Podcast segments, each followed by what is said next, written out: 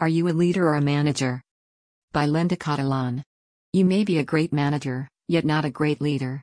And if you are aspiring to elevate yourself and your career, regardless of your current job level, you need to be a great leader as well. So, let's begin by looking at some of the differences between leadership and management. Management is often bestowed upon an individual through title, hierarchy, or assignment. Managing by the directing, controlling, planning, organizing things, processes, and people. The transactional side of the business, getting things done. Focused on efficiency and productivity. Operating within shorter time horizons. Leadership is mostly earned through consistent demonstrated leadership behavior like being a great role model. Leading people by inspiring, motivating, coaching, impacting, and influencing them, even if they don't report to you. The transformational side of the business, making an impact focused on effectiveness.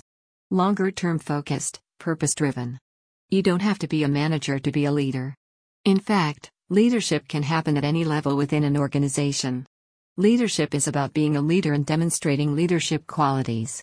Competencies such as building strong collaborative relationships, setting an example for others, developing followership, interpersonal intelligence, maintaining composure, courageous authenticity, good decision making skills, purpose driven, and the ability to think critically and strategically.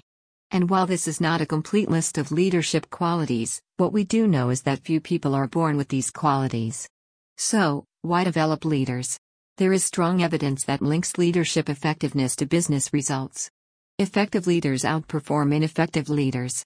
Organizations face escalating complexity requiring more leadership from their people at every level.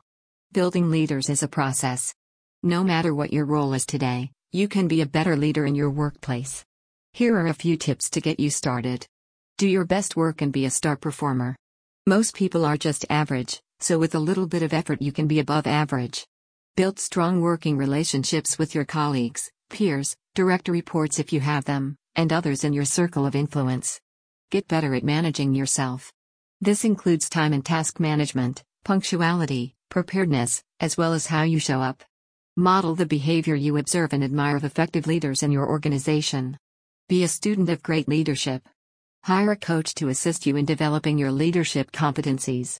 Leadership develops over time with experience, coaching, and training, access to good role models and mentors. You can enhance your leadership competencies and become a great leader. For more audio articles, visit articles.speakytext.com.